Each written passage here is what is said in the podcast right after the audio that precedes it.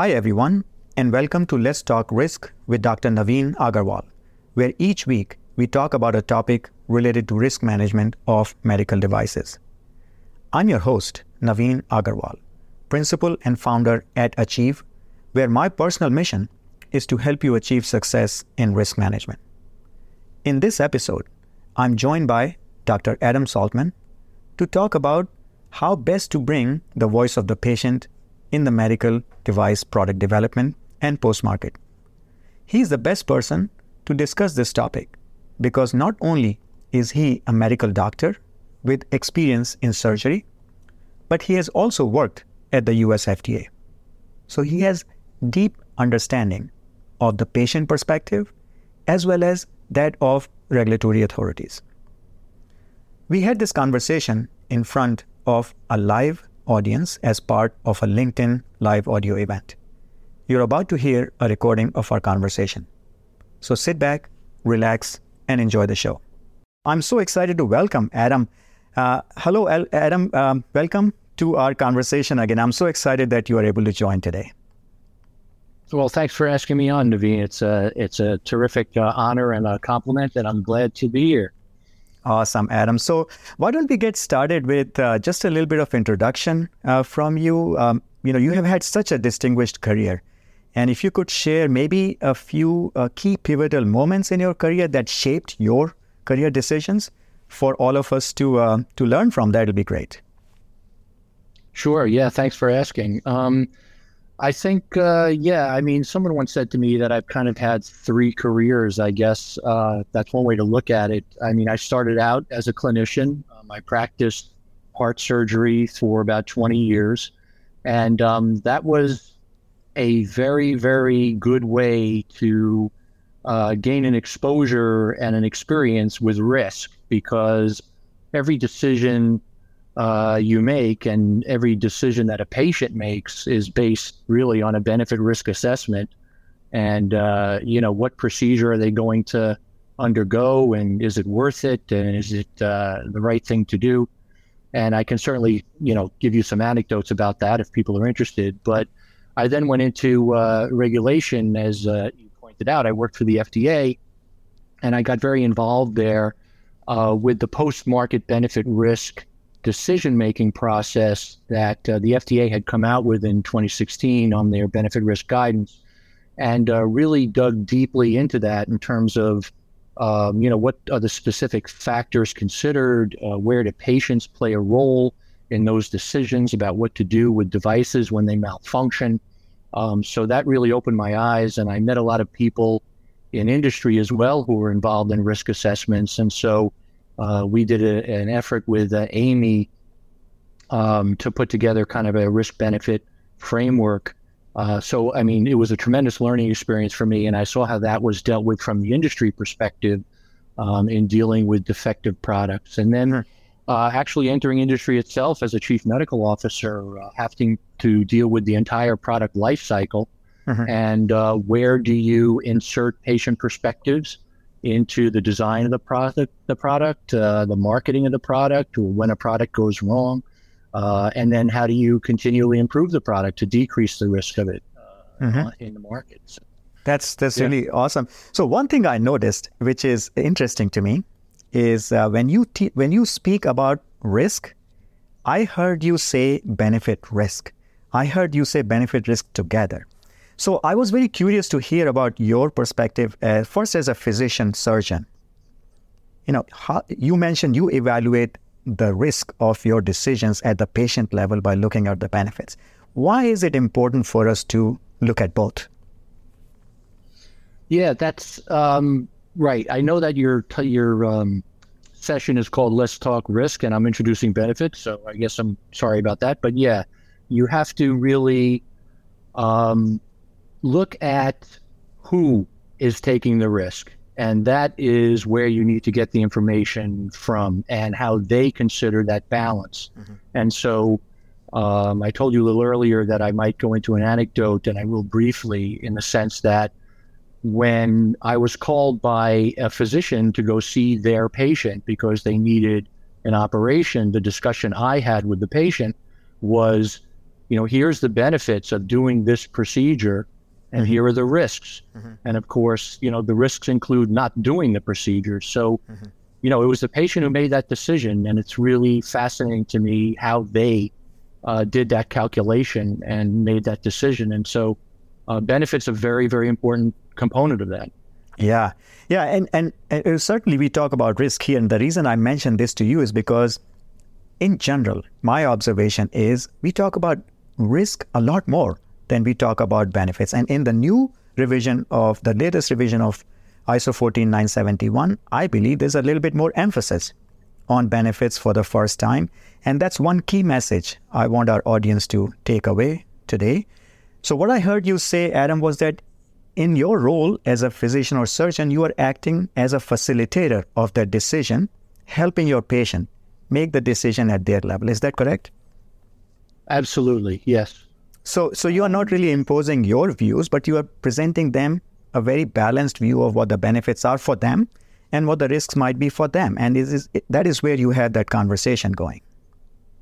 Yes, and I think it's really important to keep that in the center of your thinking because I saw physicians that didn't do that, that they uh, made the decision from their perspective. In other words, uh, oh, this patient is too, at, this patient is at too high risk to have this procedure, and they would make the decision without actually engaging the patient. They would mm-hmm. almost deny them the ability mm-hmm. to participate, and I found that to be uh, bizarre. I just mm-hmm. that didn't make any sense to me.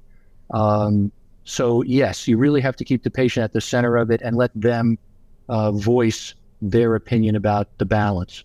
Yeah, that's that's awesome. So let me now ask you uh, the the the view of a regulator. You know, you worked at the FDA, and again, you mentioned working on the benefit risk guidance. Now, there they are not talking about an individual patient level conversation or a decision. They're talking as a whole the target audience, the target patient population for their intended use. How does that factor into their conversations from a regulatory point of view? Well, from a regulatory point of view, um, essentially the agencies use proxies rather than use the actual patients. And there are many reasons for that, which, um, uh, first of all, it's very difficult to speak to every single patient who might have a medical device uh, used on them, for example. So you need to use a proxy of some kind. Um, but the question is really, you know, where in the life cycle are they gaining the appropriate information? Mm-hmm. Um, the regulators look at things like, um, you know, what kind of benefit, uh, what's the likelihood of benefit for the population or for specific subpopulations. Then they look at the risk, similar kinds of questions. How severe is the risk? What's the likelihood of the risk? uh, or of the harm, I should say, uh, and then how to mitigate it. But what I noticed when you go through the regulations and when you go through 14971 as well is that these proxies are used over and over again, uh, like the literature mm-hmm. or um, medical device reports or things like that. And they don't actually say, go out and ask the patient um, or a patient advocacy group or some reasonable uh, substitute for the patient. Mm-hmm. So it's missing. Yeah, yeah, and you know, I want to share with you um, and with the audience uh, results of two LinkedIn polls I did recently. I think that'll put things in perspective where the gaps are. So I first asked people who they thought were their primary customers. I actually asked about customers, but most people responded by saying um, they considered patients, which you know, patients are a very important stakeholders, nearly eighty percent. Then I asked a follow up question. Okay, if that is so, how much time, what percentage of your time do you actually end up spending listening to your primary stakeholder? Guess what? More than 75% of the people said they spent less than 25% of their time. So you see, in the industry, we are practicing risk management, quality management. We are doing all this work, creating so much paper. And we are not even getting, probably in my view, the voice of the patient. So I wanted to ask you, with your experience in the industry, how do you bring that in? And how do you make sure that voice of the patient is appropriately heard during risk management? Uh, that is um, that's the sixty-four thousand dollar question because there have been several efforts to do that. And I said much earlier on that it's logistically quite difficult to get every single patient, obviously. Mm-hmm. But, um, you know, there have been some efforts. I mean, for example, the FDA has put in a, a patient um, advisory group, a patient engagement advisory group, things like that. Uh, but I think that the best way to do that is to figure out where along the product life cycle patient perspective is important. I mean, at the concept stage, at the clinical testing stage, during uh, post market experience, mm-hmm. uh, particularly if there are problems with the device, and then feeding back into future uh, development of the device, like improvements, et cetera. And then setting up some kind of a standing engagement uh, with patient groups that you can pull on, like mm-hmm. advisors. I mm-hmm. mean, there are scientific advisory boards at many um, companies, there are medical advisory boards, et cetera. But if you look at them, they don't contain patients. Mm-hmm. Uh, they have physicians, uh, they have scientists, but they don't actually have the primary customer, as you pointed out, Naveen, right? Mm-hmm. They don't have the patient on them. So there's this big disconnect. Yeah, yeah. And, you know, another experience I'll share with you, my personal experience. I'm, I'm an engineer by training. So I, I do product, de- I've done product development. I know how it works. I have an engineering mind. And when I started doing risk management about 10 years ago, the, what I learned, I really didn't know anything about risk management until I started working with medical doctors, surgeons, physicians. And I was so fortunate to work with them for a period of five years. That is where I felt like we have this missing gap. So I know many companies cannot have full time uh, staff with clinical or medical expertise. For example, even medical safety officers, right? Uh, I don't think many companies have this role. Medical is is that uh, is that just my impression, or how do you? What is your observation about that? Yeah, I agree. I haven't seen it that often. Um, it you know one of the things I did at FDA just to kind of address that a little bit when a uh, device was being recalled and a company performed a health hazard evaluation. Mm-hmm. The first thing I did as a clinician I looked at the authors of the health hazard evaluation document. Mm-hmm. And the first thing I looked for was a clinician. Mm. And many, many times there was no clinician. And I said, How can you determine the risk of the device? How can you determine the benefit risk assessment? Should this device stay on the market or not? That kind of question, if you had no clinician, at least some clinical perspective. And uh, so, yeah, you're right. That position is missing in a lot of uh, organizations. So in that case, I'm curious now, Adam, if if you came across that at your desk at FDA, um, how did you go about kind of responding to that?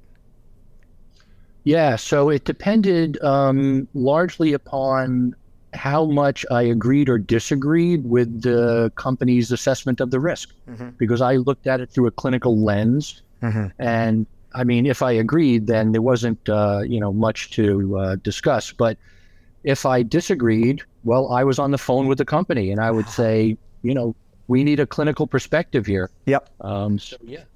So, I mean, what I'm hearing you say that, hey, we write all, we, we do all this risk management and analysis and assessments. We write risk management reports. In our documentation, if we don't see among the list of people somebody with clinical background or medical, ba- irrelevant clinical background, that should raise a red flag, right? Immediately. Yes.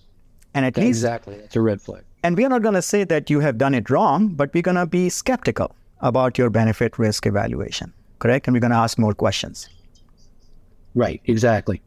Fascinating, fascinating, guys. So I think this is a is a good setup for our conversation in the next 15, 20 minutes or so. And uh, as you all know, uh, if you have joined before, that this is the time I invite you to raise your hand virtually and the way you will do that is find those three dots on, on your profile photo and request to speak. And I'll bring you on stage. And it takes a while. So, you know, don't wait. If you are interested in having a conversation with Adam on this topic, sharing your insights, raise your hand and I'll bring all of you on stage. Uh, I can get quite a few people at one time. So um, don't be shy, don't hesitate because that is the whole point. And uh, getting Adam's insight from a clinician's point of view, from a regulatory point of view on risk management, uh, can be very, very useful to us. So, Adam, I want to continue continue our conversation on on this topic. Um, so, certainly we have a gap, right? So, um, you just you just told me that you're going to be working in a pretty strategic role now uh, in a, in your new opportunity that you have. Uh, what what would be your suggestions and advice on how to bridge this gap in the industry? I think that uh, as you go through the development of a device, uh, through that life cycle I mentioned earlier, uh, you have to ask at every step who is taking the risk and how do I get their perspective? Um, and so, you know, if it's the very design of the device, then you have to say, okay, I'm building this device and it's going to be used in such a way on such a population of patients. Who is taking the risk? And something you pointed out a few minutes ago about the poll you took, Naveen, where you said um, 80% of people thought that their primary customer was a physician.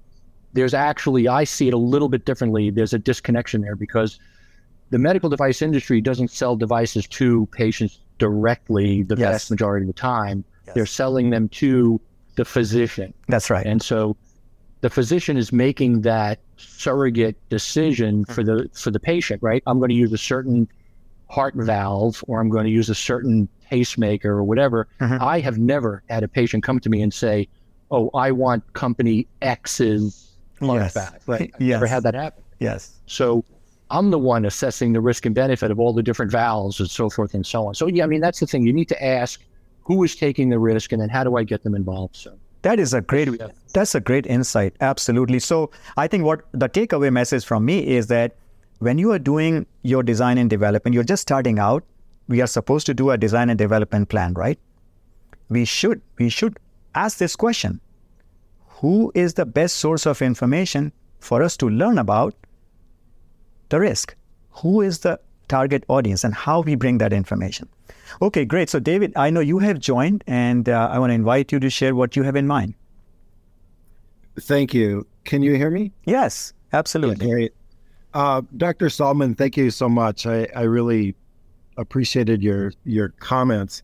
My question is almost the flip side of the coin from Naveen's comment. It, who at, say, a hypothetical large device manufacturer is the target audience to make a decision to make this a priority?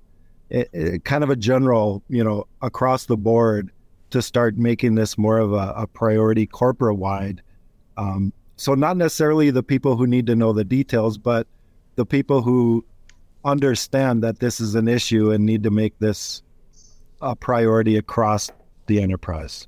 Um, not sure I understood you exactly, David. Um, you mean what particular components of the design development plan, or? Actually, David, let, let me take a let me take a shot at that. I think what I'm hearing you say is that who among the decision makers in an organization, a large manufacturer of medical devices, for example, who among those decision makers should be thinking about this? Is that what I'm hearing you say, David? Precisely. Thank you. oh, got it. Okay. No, thank you. Sorry, I was confused there for a second. Um, yeah, so that is a fascinating topic actually, because when uh, I became exposed to that was mostly in the post-market space when a device was non-conforming or violative, and we had to evaluate the risk. We would go back to the manufacturer's original risk assessments and look at like their FMEAs and things like that.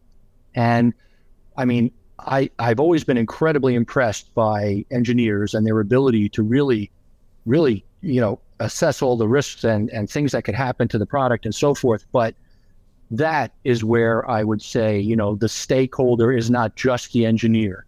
Um, that's where they need to say, let me expose the potential users of the product, the people who are taking the risk to this, and make sure I've got my FMEA correct. Um, so those stakeholders, but you know, they don't need to be involved in manufacturing or things like that. So I mean, the stakeholders come and go depending on where you are in this life cycle. I know I keep going back to that structure, like kind of mm-hmm. construct, mm-hmm. Um, but I hope that kind of answers your question. Um, and you know, patients are not involved, right, in the initial risk um, assessment. So when the product is being designed, or or, or Adam, I think where what I have seen happen is that people make a lot of assumptions.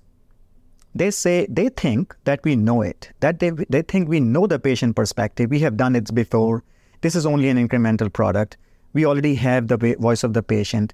We know it. I think there's a lot of assumption that gets made, and that is where David, I know we, you and I have, have talked before, and I have a good understanding of where you are coming from. I think you are asking the question more at the strategic level, at the executive level. Are they aware that we have these gaps in our processes, and exactly. what and what should they be doing about that? Right. That's where the risk is. That's where the from a, from an organization point of view, that's where the risk is that in post market you come across an issue, an event, you write up your analysis, send it to the FDA to someone like Adam, and they will begin to question your judgment because you don't have clinical expertise. Now what do yep. you do? So fascinating, guys. Uh, again, please, uh, please, guys in the audience, I know there's a lot of you listening very intently. First of all, please share your uh, how you're feeling. You can use the react button, uh, thumbs up. There's no thumbs down, which is a good thing. I love it. And you know, do you like it? How, how is it going with you? Let us know what is on your mind, and don't hesitate to please raise your hand and come join this conversation. Uh, I really invite you to participate, get your questions answered, because most likely I'm willing to bet that if you're working in the industry in a quality regulatory role or an engineering role, you don't really get come across this opportunity to talk to a physician and a regulator at the same time. This is a unique perspective, and I really invite you to participate. So, uh, David, uh, I want to, you know, since you are on stage, I'm going to, you know, invite you to ask anything else that you have in mind or any other comment you want to share. Well, so it might be interesting. I'm coming at this not only as a newbie to this industry, but I'm not a technical person either. So I'm I'm not coming from an engineering or a design perspective. So my questions really are, as Naveen put, from a strategic point of view. But I think my what I'm experiencing in my inability to find the right words to ask the question probably are the same things that are happening for a lot of executives in this industry. Um, maybe not exactly, but I believe there's a big gap between all the technical details, which amount to making decisions, and then the pressures put on the corporate level, which often results in short time, you know, profits. what, yeah. what we can see in the, in the short term, and so it there's not only a gap, but there's a dichotomy in in what their incentives are, and I think that's kind of where my question lies. And and gotcha. this may not even be a question, but I'm just curious, uh, Dr. Saltman, what your thoughts are as to provide good information to close that gap. Yeah, that, so I was actually going. I, I, am thinking along the same lines you are now, David. And so, um, I think that I mean I'm at the point in my career where I can be provocative, so I'm going to say some provocative things. I love it. Um, the concept here is there are documents out there, there are guidelines out there, et cetera, that talk about you know patient input into the risk process and their pre-market, post-market, their 14971, et cetera.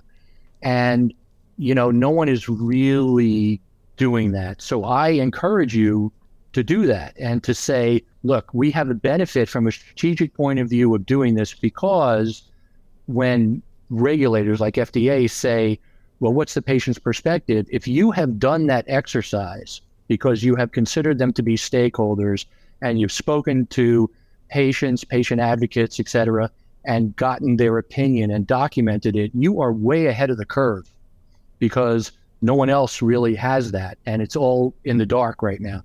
So it's to your advantage strategically to do that. And then to, when you make your application, you have the patient perspective. When there's a problem with the device, you have the patient perspective. Mm-hmm. So get ahead of that curve and get that perspective as part of your routine. So it has a strategic and a business advantage to do that uh, rather than try to recover uh, when you don't. Yeah, yeah, absolutely. Now, Andy, you have joined here, so I'm going to invite you to share what you have in mind. Please unmute your mic.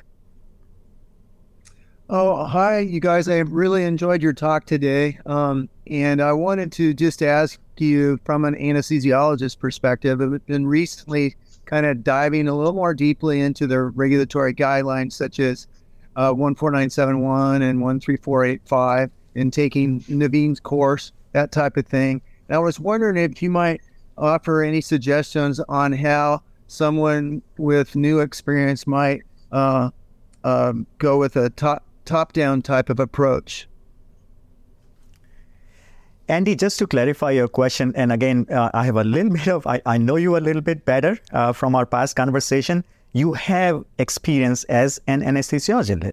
An anesthesiologist. Did I say it right? That's correct. Anesthesiologist.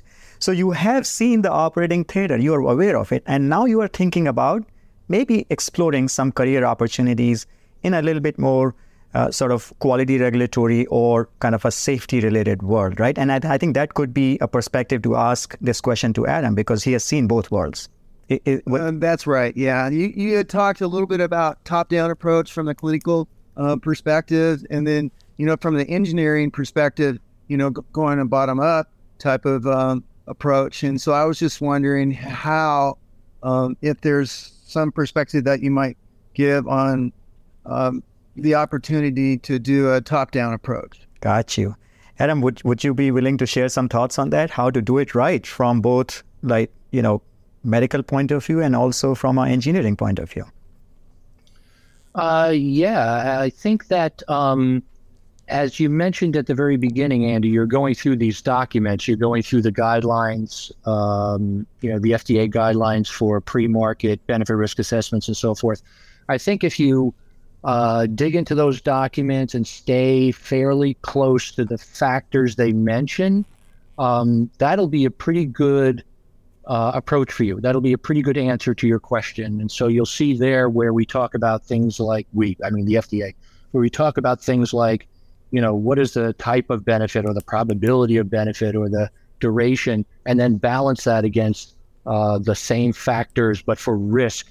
Um, that's where you can start to I think, take that sort of top down approach because that's the way you really need to think of every medical device. Um, so from the very beginning.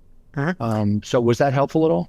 Um, yes, thank you so much. I really appreciate that. And I will add to that uh, that comment, Andy, is that if you look at FDA's guidances, they provide examples to you, and that's the greatest thing they have done. Because when you write it up, give a you know template, it's difficult to understand. But read their examples and how they would how would they they would analyze benefit risk in a certain situation. They've actually told you. So um, i strongly recommend that you review those guidance documents and try to absorb them as much as possible and apply them. So um, i hope that's helpful. Uh, yes thank you. With that uh, roger welcome. Please unmute your mic and share what you have in mind. Hi this is kind of a comment maybe toward uh, some of the things david was talking about I was lucky enough when I worked at a big company, our representative of the patient was really came through the clinical team at that large company. And I think we called them clinical engineers, but I know there were staff people on there that help organize clinical trials. So whether they're clinical engineers, clinical staff, clinical team, I'm not sure what they are. But I've noticed in, in tracking them, it's been many years now through LinkedIn, I see a lot of them are operating as uh, independent consultants. So, thinking about those out there that want to get access are wondering where they can find a patient advocate or or, or someone with that knowledge. I, I just want to throw that out there. You might mm-hmm. actually look on LinkedIn for uh, clinical consultants. I, I can't think of what they call themselves on there, but I know they're out there. Mm-hmm. Uh, so I, I, just wanted to offer that up for David and anyone else. Yeah, thank thank you, Roger. And I think this is the benefit of conversations like these, right? It also offers us an opportunity to network and connect with other people in the industry. And I really encourage you guys to reach out to anybody in this audience. Maybe you made good connections. Maybe you find people who can help you. Uh, there is so much out there. We just need to be a little bit open. Thank you, Roger. Glenn, welcome. And I want to invite you to share what you have in mind. Oh, thank you. Thank you, everyone, for the talk. Can you hear me? Yes, absolutely. Okay. Uh, so I'm a I'm a UX and product designer, and I've worked at medical device companies before. And I just wanted to put a comment out there. One of the ways that you can actually get some upfront answers to things, even if the device is still in its infancy and pro, uh, you know not not usable yet, you can prototype things out. You can make clickable mocks mock-ups and mm-hmm. walk people, walk clinicians and patients through that experience to get some quick and easy answers up front that can sort of help shape the the journey of the device. So just wanted to offer that as a tool in the beginning stages. Uh-huh. So, happy to. So what you are saying, Glenn, is that make that part of your design and development process. You know, as engineers, we make prototypes mostly to test kind of performance requirements and this test and that test. But what you're saying is that also test how the clinicians and users or patients might actually experience our device. Is that what exactly. you're saying? Exactly. Even a, even a very low fidelity yeah. Uh, walk walkthrough can yield quite a bit of information that's very helpful up front. And so I think I'm going to take that as a best practice for design and development plans. Thank you for sharing that with us. You're so, guys, so I think we are at the end of our 30 minutes. This has been a fascinating conversation. So, um, in a minute, I'm going to invite Adam for some closing comments. But uh, I want to share with you a few notes of housekeeping. First of all, um, those of you who are new uh, to these conversations, we meet every Friday at 11 Eastern. If you like these, put them on your calendar so that you will know. And I make an announcement uh, a week before about the guest and the topic. Uh, so you could do that. And if you miss any one of these uh, conversations, I will produce a recording in an article with key highlights of our conversation uh, in my Let's Talk Risk newsletter. You can find the link to this new, that newsletter in a comment on this event announcement, and uh, you can sign up to receive an alert whenever I publish a recording. And the third thing I want to sh- share with you is I know many of you, actually all of you in the audience, have a unique perspective, unique experiences, unique insights, and knowledge. I invite you to contact me if uh, you are interested in being a guest speaker. So uh, the floor is open. Please reach out to me through LinkedIn and share your interest. Uh, we will chat and figure out how best to focus our conversation in a future discussion. Uh, with that, thanks everybody. And Adam, please, if you would be kind to just share a few closing comments for us. Yeah, thank you, Naveen. Um, I think that I just want to come back to um, thinking about your device and and during the life cycle of the device, who is taking the risk? How do I get their input? And then you know, be provocative about it. Go ahead and you know, ask to engage, and that's how you will have the safest devices um, with the best adoption. Perfect, perfect. And all of us can take that initiative, right? We don't have to be so high up in the organization to make those decisions. We can be empowered. We can take that decision. Great, great. Uh, with that, guys, uh, thank you again for joining uh, and participating in this conversation. Glenn, Roger, David, thanks for sharing your, your thoughts and insights. And Adam, I can't thank you enough for uh, coming on and sharing your insights with us. I wish you all the best in your uh, new assignment and uh, look forward to staying in touch with you. Uh, guys, uh, with that, ha- have a good weekend, and uh, we're going to connect next week once again. Take care, everybody. Bye bye. Bye bye. Bye bye.